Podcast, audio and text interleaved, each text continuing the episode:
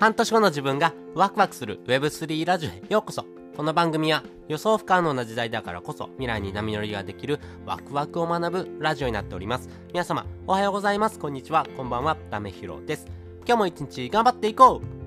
ということで今回はですね NFT とコミュニティの3つの共通点というのをですねお話したいなと思います。今ですね、いろんなコミュニティが増えてきております。私自身もですね、オンラインサロンいくつも入っております。いくつ入ってんだな？えっ、ー、と、振り子でしょ？えー、で、西野昭弘さんの、えー、エンタメ研究所でしょ？で、あとは、何かな？あ、えっ、ー、と、あと2つ、3つ、そうですね、5つぐらい入ってますね。私もですね、オンラインサロン5つぐらい入ってるんですけども、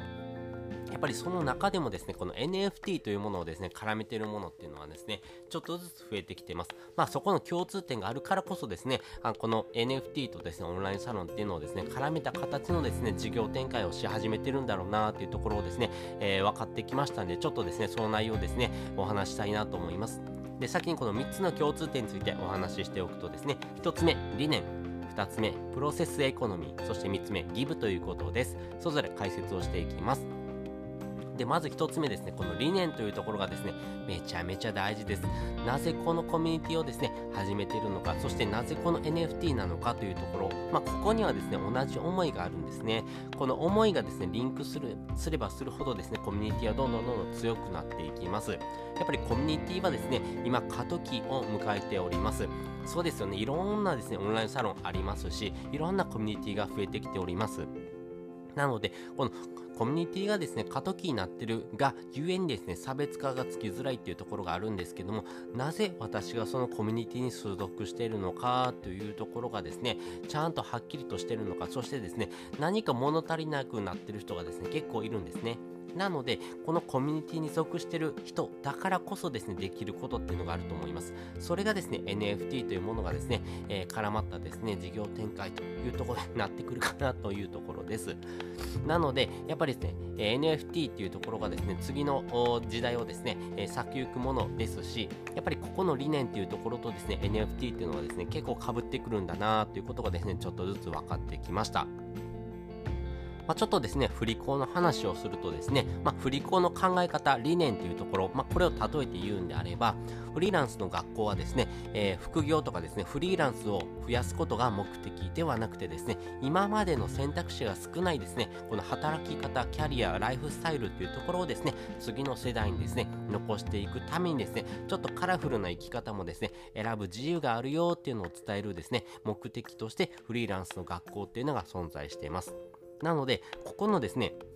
NFT というところもですね、これから始まってくるんですね。LLAC というですね、えー、NFT も販売してるんですけども、やっぱりですね、これを持ってる人ほどですね、私はですね、自分の生き方、そしてですね、こういう風なキャリア、そしてですね、人生、猫のように生きてもいいんじゃないのそういう風なですね、自由な生き方もですね、えー、選択肢の一つとして持っておいてもいいんじゃないのってことをですね、表しているのが猫というところです。まあそういったですね、えー、この価値観というところ、そしてですね、考え方っていうところをですね、え、持っておくっていうところがですね、この NFT かなと思いますし、この NFT を持ってることによってですね、私はこういう考え方ですよっていうのをですね、逆に表明してるというふうなですね、部分もあるのかなと思ってます。なので、こういったところがですね、NFT とですね、え、コミュニティっていうところの架け橋になってるんじゃないのかなというふうに思ってます。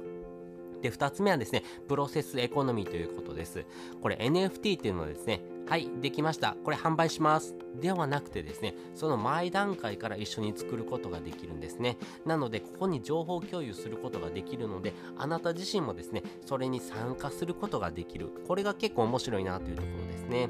だってですね、このタイミングでしか見れない景色っていうのがあるんですね。まあ、例えば、えー、そうだな、じゃあトトロ私トトロ好きなんですけど、トトロってですね、何度も作品見てるんですけども、やっぱりトトロを作ってるですね、宮崎駿さんはですね、もう見れないんですね。まあそういう風にですね、やっぱり作ってる部分を一緒に共有できるっていうのはですね、非常に面白い部分だなという風に思ってます。そして最後、3つ目、ギブということです。この Web3 の時代をですね、生き抜く上でですね、やっぱりこの届け方、そして考え方が一番大事になってくる。そしてそれはですね、あなたでもできることでもあり、そんなに難しくないもの、それがギブという。例えば誰かが困っていたら助けてあげるとかですね、あなたがですね、仮想通貨のですね、新しい情報をしたら、まあみんな共有しましょうよとかですね、宣伝してほしいんであればですね、えー、皆さんどうぞ宣伝してくださいよ、私も宣伝しますよってことを言うとかですね、まあ自分がこのプロジェクトに参加したいならまず行動するとかですね、まあこれらはですね、NFT でもですね、コミュニティでも同じかなと思います。まあ、難しい言い方をするのであれば、えー、セルフスタートアップ力というところが試されているということですね。これセルフスタートアップ力これめちゃめちゃ大事な言葉でこれからの時代をですね象徴する言葉かなと思うんですけども意味合いとしてはですね頼まれてもいないのに自ら進んで動くということ。ねやっぱりこれを持ってる人はすごい強いなと思いますしこういったものをですね、えー、学ぶことができるっていうのもですね NFT とコミュニティのですね、えー、いい部分かなというふうに思っております。ということで今回はですね NFT とコミュニティ3つの共通点というのをお話をしておきました。まずはですね、えー、理念というところそしてプロセスエコノミーというところでプロセスを一緒に作っていくというところも楽しめる。そしてギブですね、えー、セルフスタートアップ力頼まれてもいないのに自ら進んで動くというところ。まあこれを持ち合わせてるとですね非常に強いコミュニティになっていきますしその NFT っていうのもですね非常に大きな価値がですね生まれてくるんじゃないのかなというふうに思っておりますで本日の合わせて聞きたいです。本日の合わせて聞きたいですね。Web3 で働くときに重要になる3つの素質というところですね。まあ、概要欄にリンク載せております。